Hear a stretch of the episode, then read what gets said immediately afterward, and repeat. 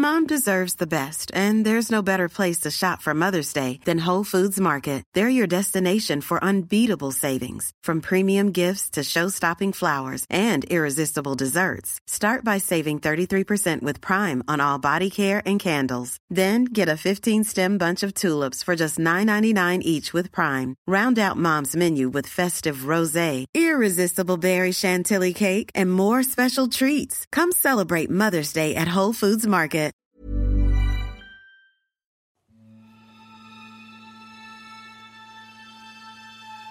Mga elementong ligaw. Estrangherong elemento. Hello po. Magandang tanghali po sa inyo. Ako nga pala si Lynn. 22 anyos at taga Sagbayan, Bohol.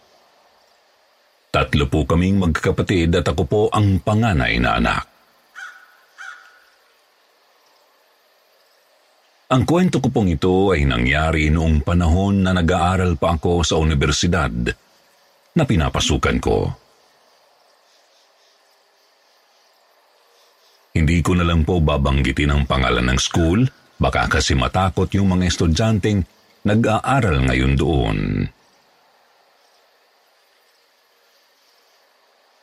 Sa paaralan ding ito nawala ang tiyuhin ko. Kinuha ito ng mga engkanto. Pero ibinalik din nila ito sa tulong ng isang albularyo na taga-kabilang baryo lang. Pero nang mangyari yun sa kanya, ay high school pa lang ako at siya graduating na. Ayaw ko naman talagang mag-aral sa kolehiyong yun. Pero wala na akong magagawa dahil wala rin kaming sapat na pera pang gastos sa mamahaling universidad. Unang buwan ko sa first year college ay maayos naman. Pero habang tumatagal, may napapansin akong kakaiba sa paligid ko. Katulad na lang nung nasa banyo ako. Ako lang mag-isa noon sa loob nang may marinig akong sitsit at mga yabag sa labas. Yung pinto nga pala ng banyo namin noon ay hindi nakasayad sa semento. Bale, kapag sinilip mo sa ilalim ay makikita mo kung may tao ba sa labas makikita mo yung mga paa nila. Akala ko pinagtitripan lang ako ng mga kaklasiko. Sinabi ko pa nga na huwag nila akong takutin kasi matatakutin ako pero walang sumagot sa akin. Dito na ako kinakabahan kasi pakiramdam ko Nasa loob lang ng banyo ng gagaling ang sitsit at mga yabag. Kaya ang ginawa ko, dumapa ako sa sahig. Sa gilid mismo ng inidoro para tingnan kung may tao ba sa labas. Pero wala akong nakitang mga paa na maaaring galing sa mga yabag na naririnig ko. Dali-dali akong napaupo sa sahigat na natiling tahimik. Mangyak-ngyak na ako at sobrang lakas na ng kabog ng dibdib ko. Dagdagan pa nang marinig kong nagsarado bukas ang main door ng banyo. Dito na ako mas lalong nanginig sa takot at hindi mapakali. Hindi ko na nakayanan pa kaya nagsisigaw ako at dali-daling lumabas ng banyo. Wala akong pakialam kung may makakita sa aking umiiyak. Saka pa lang ako nakahinga ng maluwag nang makalabas ako pero nandun pa rin yung takot sa puso ko at hindi pa rin mawala sa isipan ko ang mga naririnig ko. Nang makita ako ng kaklase kong umiiyak at namumutla ay tinanong niya ako kung bakit. Pero hindi ko sinabi sa kanya ang mga narinig ko. Dahil natatakot ako na baka hindi niya ako paniwalaan. Kaagad akong nagpaalam sa kanya at mabilis na tumakbo patungo sa boarding house ko. Malapit lang ito sa paaralan kaya pwede akong umuwi anytime. Pagkarating ko sa loob ng kwarto ay napaupo ako sa kama at sandaling napatulala. Biglang sumagi sa isipan ko ang nangyari sa tiyuhin ko nung nag-aral din siya sa paaralang ito. Mas lalo akong kinabahan sa isiping yun at nagdasal na sana walang masamang mangyari sa akin. Sa sumunod na araw ay pilit kong kinalimutan ang nangyari sa akin sa banyo. Nang araw ding ito ay nakilala ko ang isang lalaking estudyante na kakalipat lang niya sa school namin. Siya si Ivan at IT yung kurso niyang kinuha. Unang kita pa lang niya sa akin ay sinabihan na niya agad ako na iba raw ako sa lahat ng estudyante. Lapitin daw kasi ako ng mga engkanto at iba pang mga elemento. Para akong nabuwal noon sa kinatatayuan ko. Muli na namang bumalik ang takot ko. Tapos noon ay umalis na siya pero nag-iwan siya ng mga katagang nagpakaba at nagbigay ng takot sa akin ng gusto. Sabi niya, hindi raw ako nag-iisa. May palagi raw sumusunod sa akin at kailangan ko raw mag-ingat. Huwag daw akong maniniwala kaagad sa mga nakikita ko. Gusto ko siyang habulin noon at tanungin kung ano ang nalalaman niya. Pero pumasok na ito sa klase niya.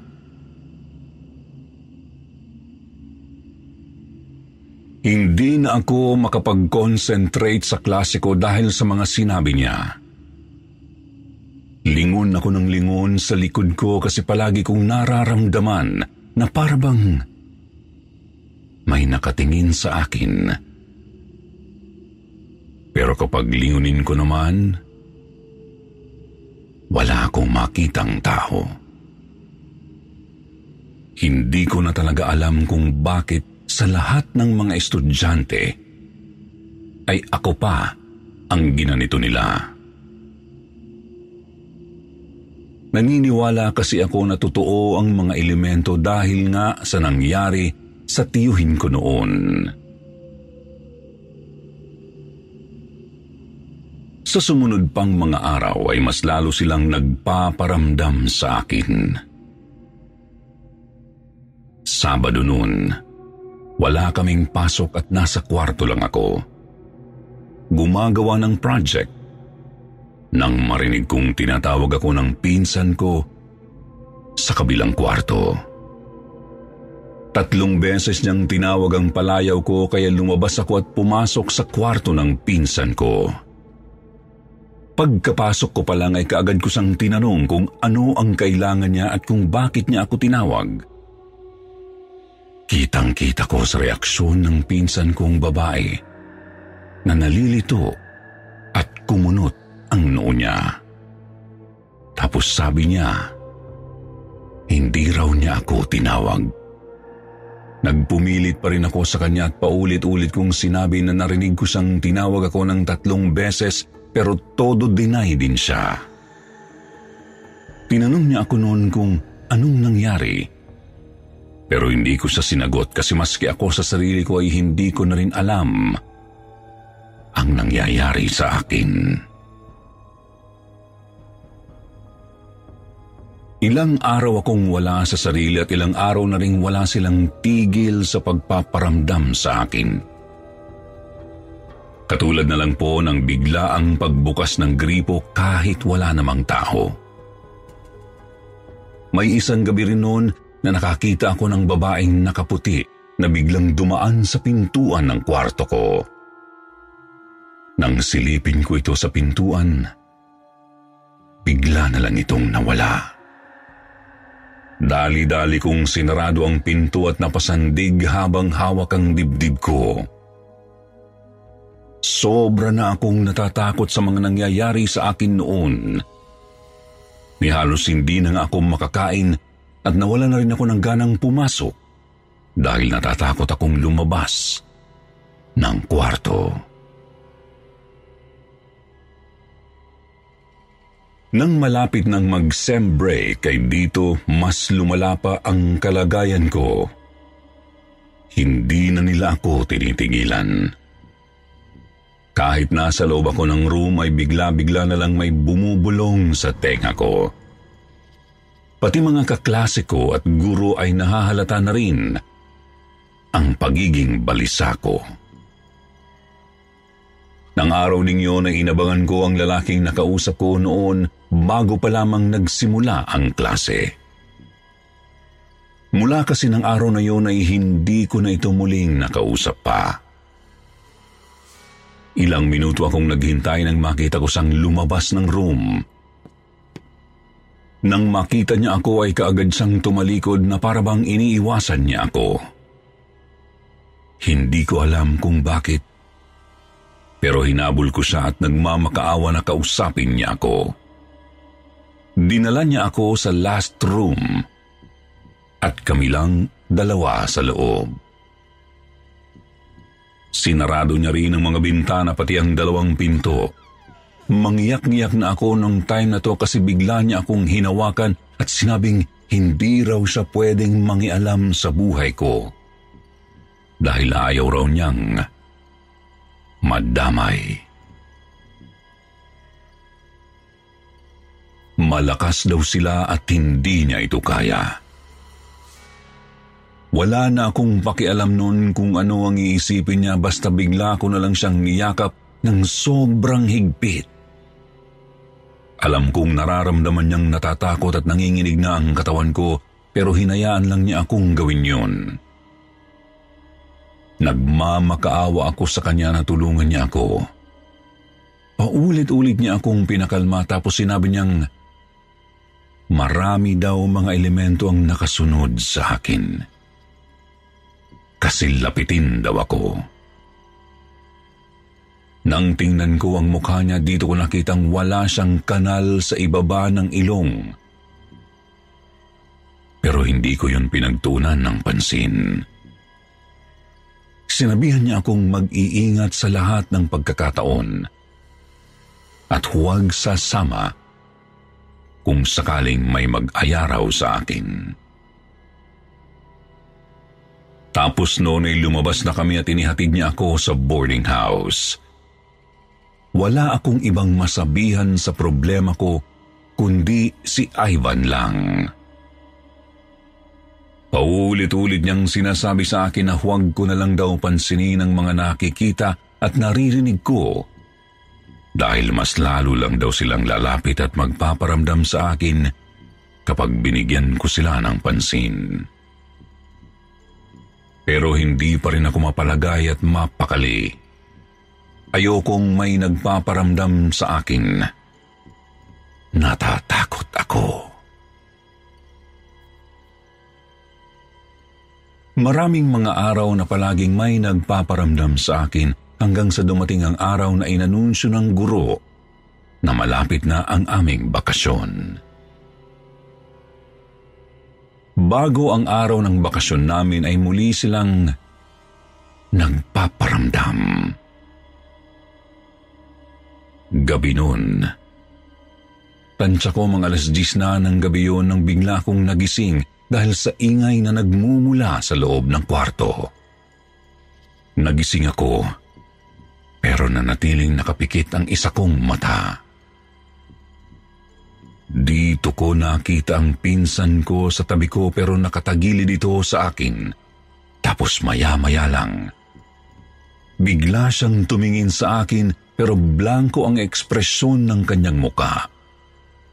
Kinausap ko siya pero hindi siya umimik.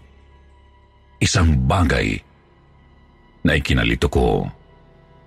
Kasi parang hindi siya ang pinsan ko. Tinanong ko siya kung paano siya nakapasok sa kwarto ko e pagkakatanda ko. Bago ako natulog ay nilak ko ang pinto. Pero hindi pa rin siya nagsasalita bagkus ay tumayo siya at binuksan ang pinto at saka lumabas nang hindi man lang niya ako kinakausap at nilingon. Bumangon na lang ako at inilak ulit ang pinto. Inisip ko na lang na baka nakaligtaan kong ang isarado ang pintuan bago ako natulog. Bumalik na lang ako sa pagtulog.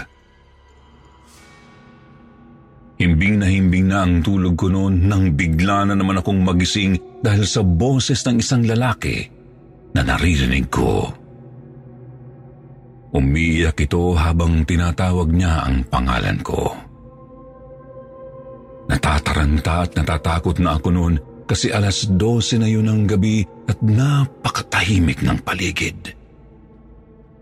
Bumangon ako at dahan-dahan kong binuksan ang bintana na kaharap lang ng school namin. Ganon na lang ang panghilakbot ko nang may makita akong bulto ng isang lalaki sa basketball court ng paaralan. Nakikita ko siya dahil may ilaw naman sa paaralan. Hindi ko lang sure pero parang pamilyar siya sa akin. At hindi nga ako nagkakamali. Siya yung lalaking naging kaibigan ko. Si Ivan. Labis akong nagtaka kung bakit niya tinatawag ang pangalan ko at kung bakit siya umiiyak at ano ang ginagawa niya roon sa kalagitnaan ng gabi. Kusang nanayo ang balahibo ko at dali-dali akong uminom ng tubig pero pagbalik ko, wala na siya roon. Kinabukasan deserves the best, and there's no better place to shop for Mother's Day than Whole Foods Market. They're your destination for unbeatable savings, from premium gifts to show-stopping flowers and irresistible desserts. Start by saving 33% with Prime on all body care and candles. Then get a 15-stem bunch of tulips for just $9.99 each with Prime. Round out Mom's menu with festive rosé, irresistible berry chantilly cake, and more special treats. Come celebrate Mother's Day at Whole Foods Market. Ryan Reynolds here from Mint Mobile. With the price of just about everything going up during inflation, we thought we'd bring our prices down. So to help us, we brought in a reverse auctioneer, which is apparently a thing. Mint Mobile unlimited premium wireless. Ready to get 30, 30, bit to get 30, bit to get 20, 20, 20, bit to get 20, 20, bit to get 15, 15, 15, 15 just 15 bucks a month. So, Give it a try at mintmobile.com slash switch. $45 upfront for three months plus taxes and fees. Promo for new customers for limited time. Unlimited more than 40 gigabytes per month. Slows. Full terms at mintmobile.com. ay bakasyon na namin pero hindi ko siya nakita. Hanggang sa natapos ang araw na yon ay hindi siya nagpaparamdam sa akin. Nang tanungin ko naman ang pinsan ko kung pumasok ba siya sa kwarto ng gabing yon, sinabi niyang hindi raw siya lumabas sa silid niya. Malaking palaisipan pa rin sa akin kung sino yun at kung ano ang ginagawa ni Ivan sa paaralan ng gabing yun at bakit siya umiiyak. Nang nasa bahay ako ay palagi ko siyang napapanaginipan. Sabi niya, huwag ko raw siyang iiwan. Nababalik daw ako sa susunod na pasukan. Hindi ko alam kung bakit siya nagpapakita sa panaginip ko. Pero may hinala ako na hindi sa isang ordinaryong tao lang.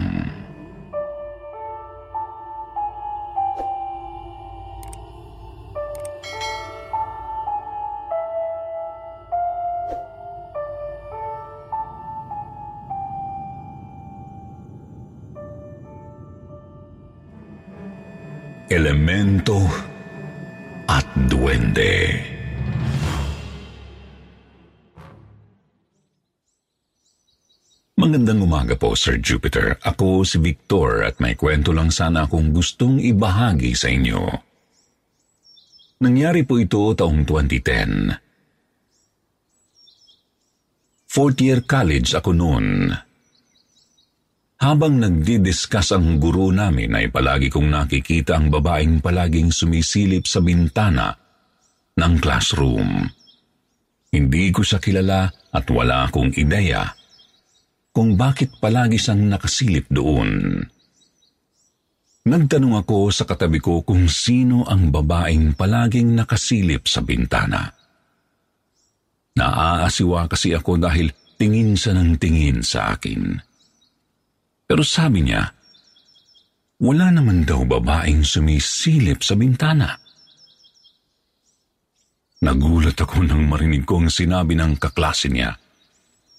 Naisip ko noon na baka pinagtitripan lang niya ako. Kasi nung tingnan kong muli ang bintana, ay naroon pa rin ang babae. Nakasilip pa rin siya. Dahil hindi talaga ako mapakali, kinalabit ko ang kaklase kong nakaupo sa harapan at tinanong siya kung nakikita ba niya ang babae sa labas ng bintana. Dito na ako kinabahan at nakaramdam ng takot. Nang sabihin niyang wala rin siyang nakitang babae. Gulong-gulo ang isipan ko kung bakit ako lang ang nakakakita sa kanya.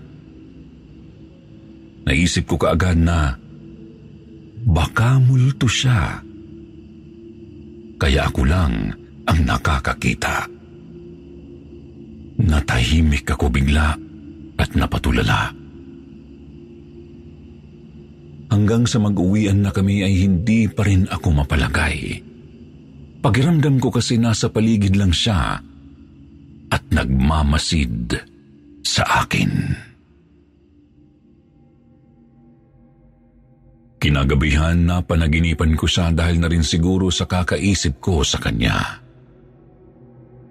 Nasa loob daw ako ng parang palasyo.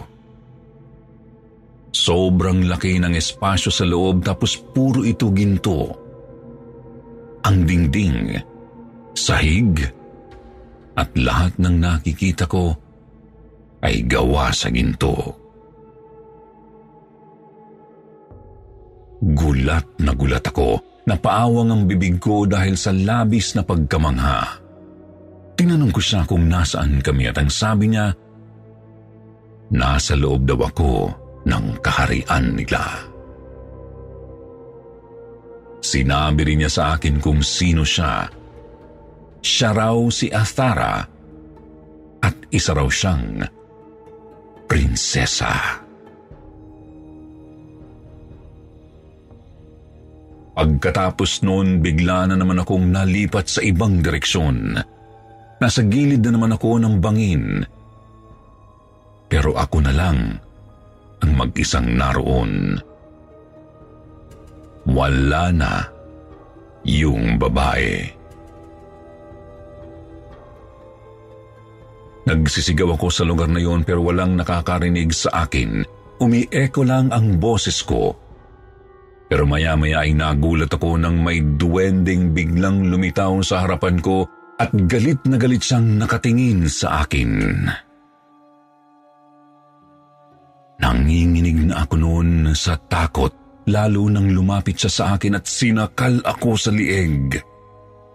Nahirapan akong huminga tapos bigla na lang niya akong inihagis sa bangin. Dito na ako nagising. Sobrang hinihingal ako at naliligo sa pawis. Sabi ng kaboardmate ko, binangungot daw ako. Ungol daw ako ng ungol. Kaya hinampas niya ako ng unan para magising. Malakas ang kutob kong may kinalaman ng babaeng palaging sumisilip sa bintana sa bangungot ko. Kinabukasan hindi ako nakapasok sa klase dahil sobrang taas ng lagnat ko. Pagkatapos kong uminom ng gamot ay gumagaling ako pero ilang oras lang, babalik din ang lagnat. Ilang araw akong nasa boarding house lang. Wala na rin akong ganang kumain. Grabe ang panghihina ng katawan ko at palagi nang sumasakit ang ulo ko. Para itong mabibiyak sa sobrang sakit. Pati mga kaklase ko at mga instructors ay nag-aalala na rin sa kalagayan ko. Kaya pinasundo nila ako sa mga magulang ko. Umuwi ako sa bahay namin at pinatingnan nila agad ako sa isang albularyo sa kabilang baryo. Dito namin nalaman na may nagkakagusto raw sa aking engkanto at hindi lang daw ito basta-bastang engkanto dahil isa raw itong prinsesa. Tapos sinabi rin niyang may itim na duwende ring nagalit sa akin dahil sinira ko raw ang tirahan nila. Kaya raw ako nilalagnat dahil sa mga elementong yun. Mula nang matingnan ako ng albularyo, akala ko ay magiging ayos na ako. Pero paulit-ulit namang may bumulong sa akin na mga salitang hindi ko naman maintindihan. Sumasabay sa hangin ang mga bulong na yun. Tumataas ang balahibo ko kapag naririnig ko yun dahil ang hangin na sumasabay ay napakalamig. Nakakakilabot. Ibinalikuli ako ng magulang ko sa albularyo. Sinabihan kami na kailangan daw naming magsagawa ng ritual para makausap nito ang dalawang engkanto. Kailangan daw ay araw ng biyernes gagawin ang pagri-ritual. Huwebes kami nagbagamot kaya pagdating ng biyernes ay bumalik kami sa kanila. Nakahanda na ang mga gamit ng albularyo at nagsimula na siyang magsagawa ng ritual. May sinambit siyang dasal na di ko maintindihan. Nakapikit lang siya at maya-maya ay sinabi niya sa aming Nandito na raw ang mga elementong inimbitahan niya. Lingon ako ng lingon para hanapin ang mga elemento, pero hindi ko naman nakikita ang mga ito. Nararamdaman ko lang na parang may mabigat na enerhiya na nakapalibot sa akin. Nagsimula ng kausapin ng albularyo ang mga elemento. Sinabihan niya ang mga ito na kung maaari daw ay lubayan na ako ng prinsesa dahil hindi kami pwedeng magkatuluyan. Magkaiba raw ang aming mundo. Hindi raw pwedeng may mamagitan sa mundo ng mga tao at engkanto. Tapos tinanong din niya ito kung ano ang hihingin nito na kapalit na kalayaan ko upang tantanan na ako. Tapos maya-maya ay sinabihan kami ng albularyo na kailangan daw naming mag-alay ng tatlong puting manok na buhay, itlog at alak. Nagkasundo na raw sila na hindi na ako guguluhin. Tatantanan na raw ako ng mga ito. Sinabihan din ako na huwag nang pumunta sa malaking puno na nasa likod ng paaralan namin.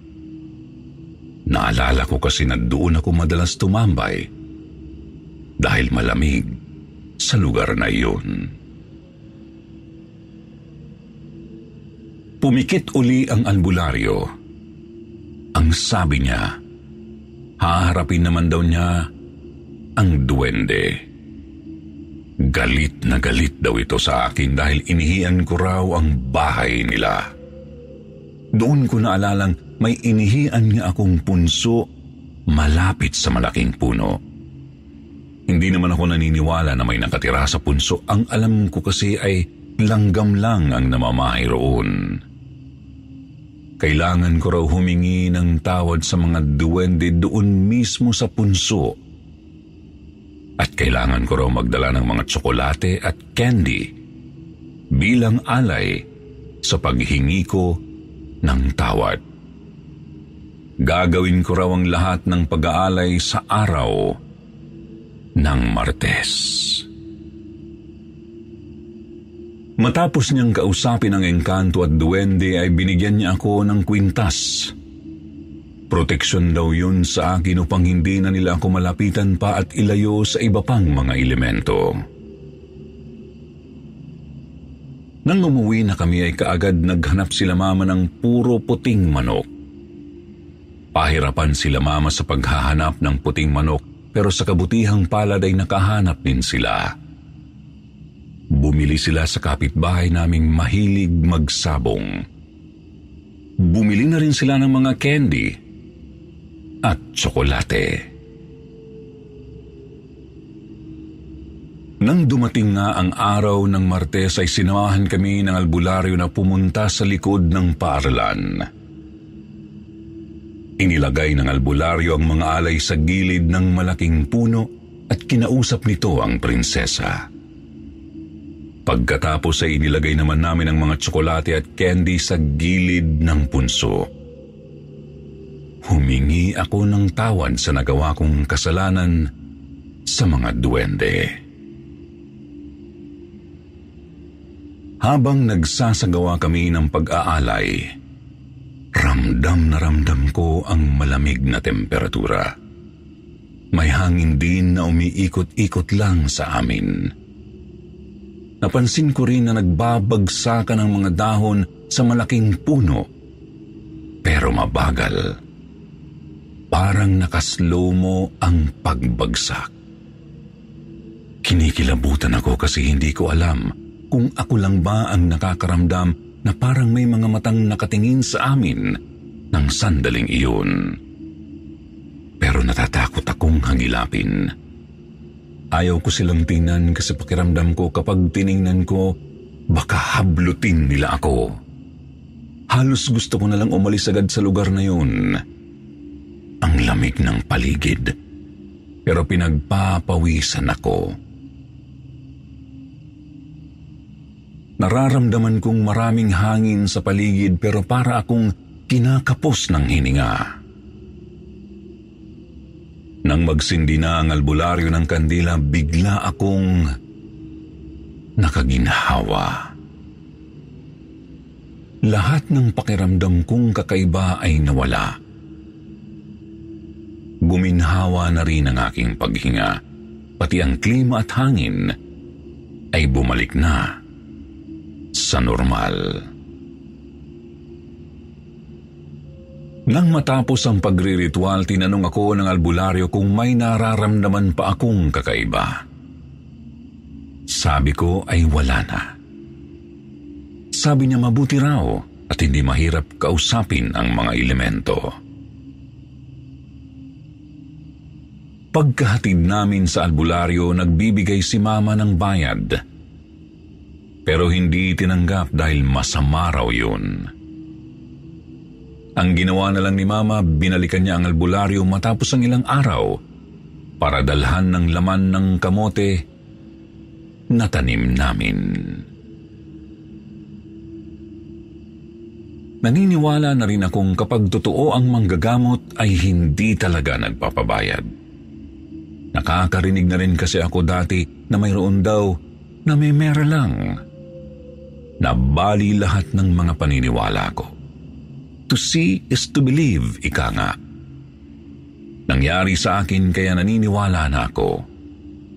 May moto rin ba kayo na to see is to believe?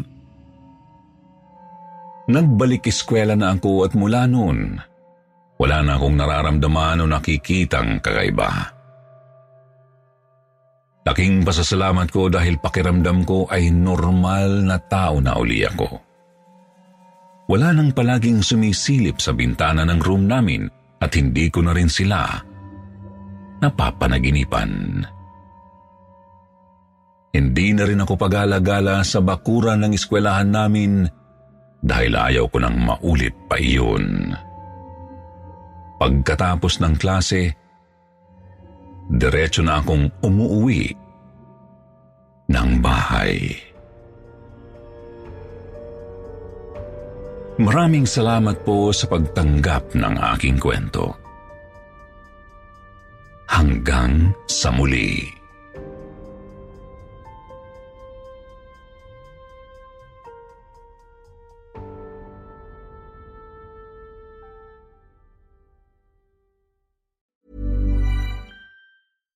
Mom deserves the best, and there's no better place to shop for Mother's Day than Whole Foods Market. They're your destination for unbeatable savings, from premium gifts to show-stopping flowers and irresistible desserts. Start by saving 33% with Prime on all body care and candles. Then get a 15-stem bunch of tulips for just $9.99 each with Prime. Round out Mom's menu with festive rosé, irresistible berry chantilly cake, and more special treats. Come celebrate Mother's Day at Whole Foods Market.